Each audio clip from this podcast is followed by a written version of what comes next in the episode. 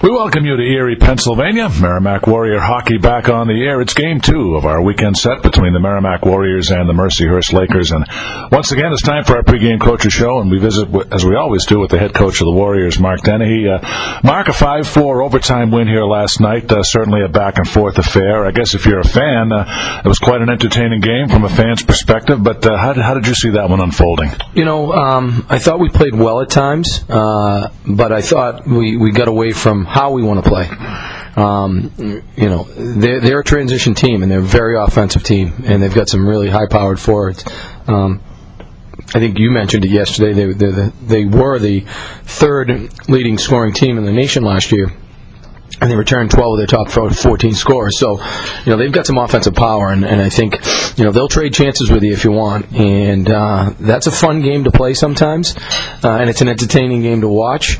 Um, you know, but I don't know if that's a game we want to play long term. So, um, you know, I didn't think we were as patient as we needed to be with our game, and it started getting up and down the sheet. And, uh, you know, we haven't been in too many five four contests in the last four years, and I don't know how many of those we've won.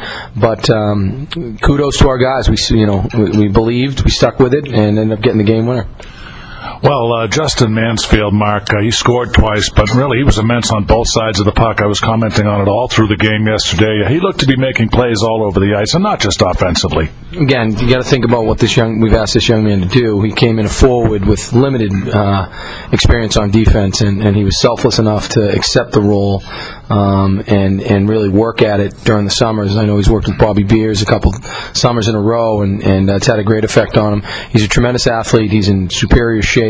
And, um, you know, it's it's amazing what happens when you put the puck on the net. You know, two shots. One of them, I don't think the goalie saw. The second one might have deflected. But at the end of the day, it's two in the score column for him. And, and um, you know, he's one of our leaders. He's a great kid. And, you know, we needed it. We needed two goals in the end, uh, five four victory. So uh, usually two's enough. But uh, two from him and two from Boyega weren't, weren't even going to get it done last night. Well, interesting. You know, we've talked a little bit about the freshman, and uh, Mark Boyega did chip in last night. We saw a glimpse of what he could do offensively a little bit in the uh, exhibition game with Saint Francis, but uh, he wound up with a huge offensive night as well.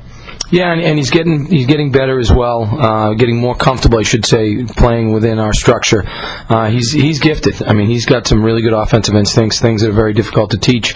That first goal he scored, um, there aren't too many defensemen that are going to walk in and basically just walk a goaltender uh, in a four-on-four situation.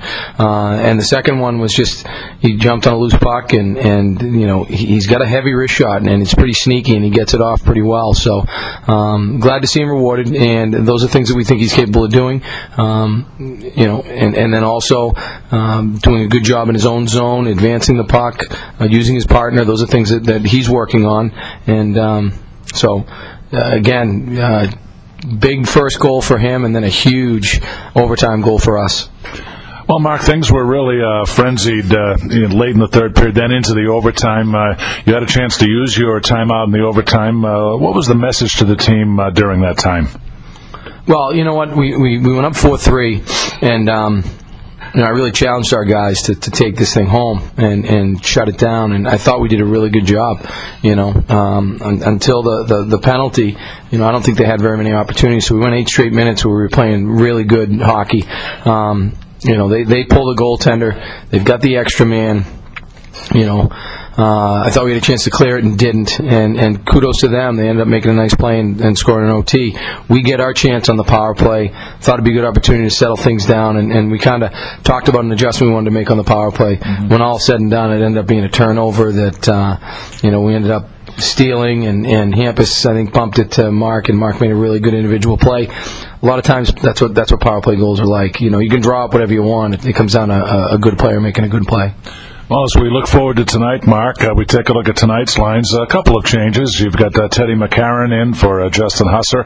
Greg Wismerski will be uh, back on the back line. And uh, we get a look at uh, Colin Delia in goal tonight. And uh, great numbers for Delia at Amarillo last year, and I think we're all anxious to see what he can do.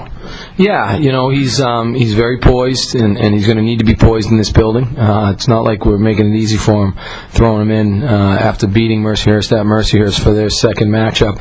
Um, Um, you know, but uh, this is what he. This is why he came in. This is what he's looking to do.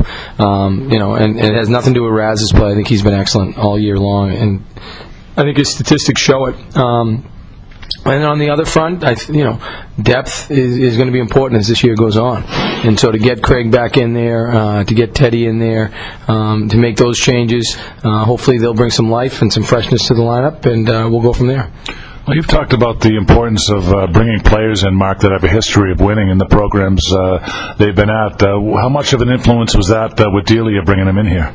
Well, you know, Dennis Williams, who's now in Bloomington, um, uh, who ironically is, is, is coaching another one of our, our future players, um, he did a great job in Amarillo and really created a winning program there. And, and um, so, I mean, that's where John Gustafson came from. That's where Hampus Gustafson came from. And and, and so we had been watching Colin. Uh, I say we.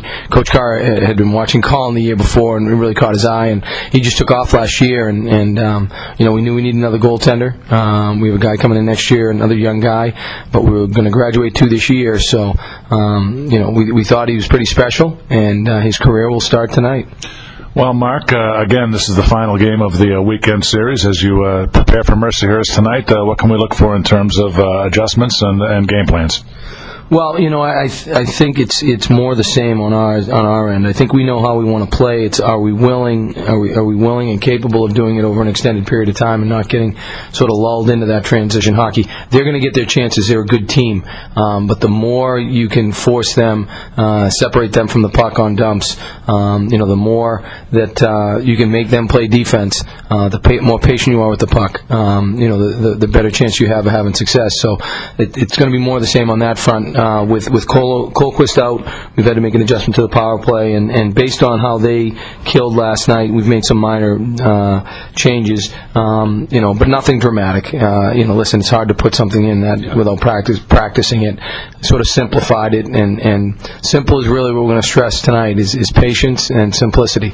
Make the play that's there, um, play fast, uh, get as many pucks in there as we can, and get bodies there as well.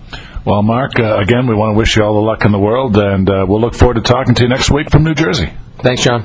All right, he's Mark Dennehy. He's the head coach of the Merrimack Warriors, and uh, we invite you to stay tuned. We'll have more on the pregame show coming up next from Erie, Pennsylvania. You're listening to Merrimack Warrior Hockey right here on the Merrimack Radio Broadcast Network.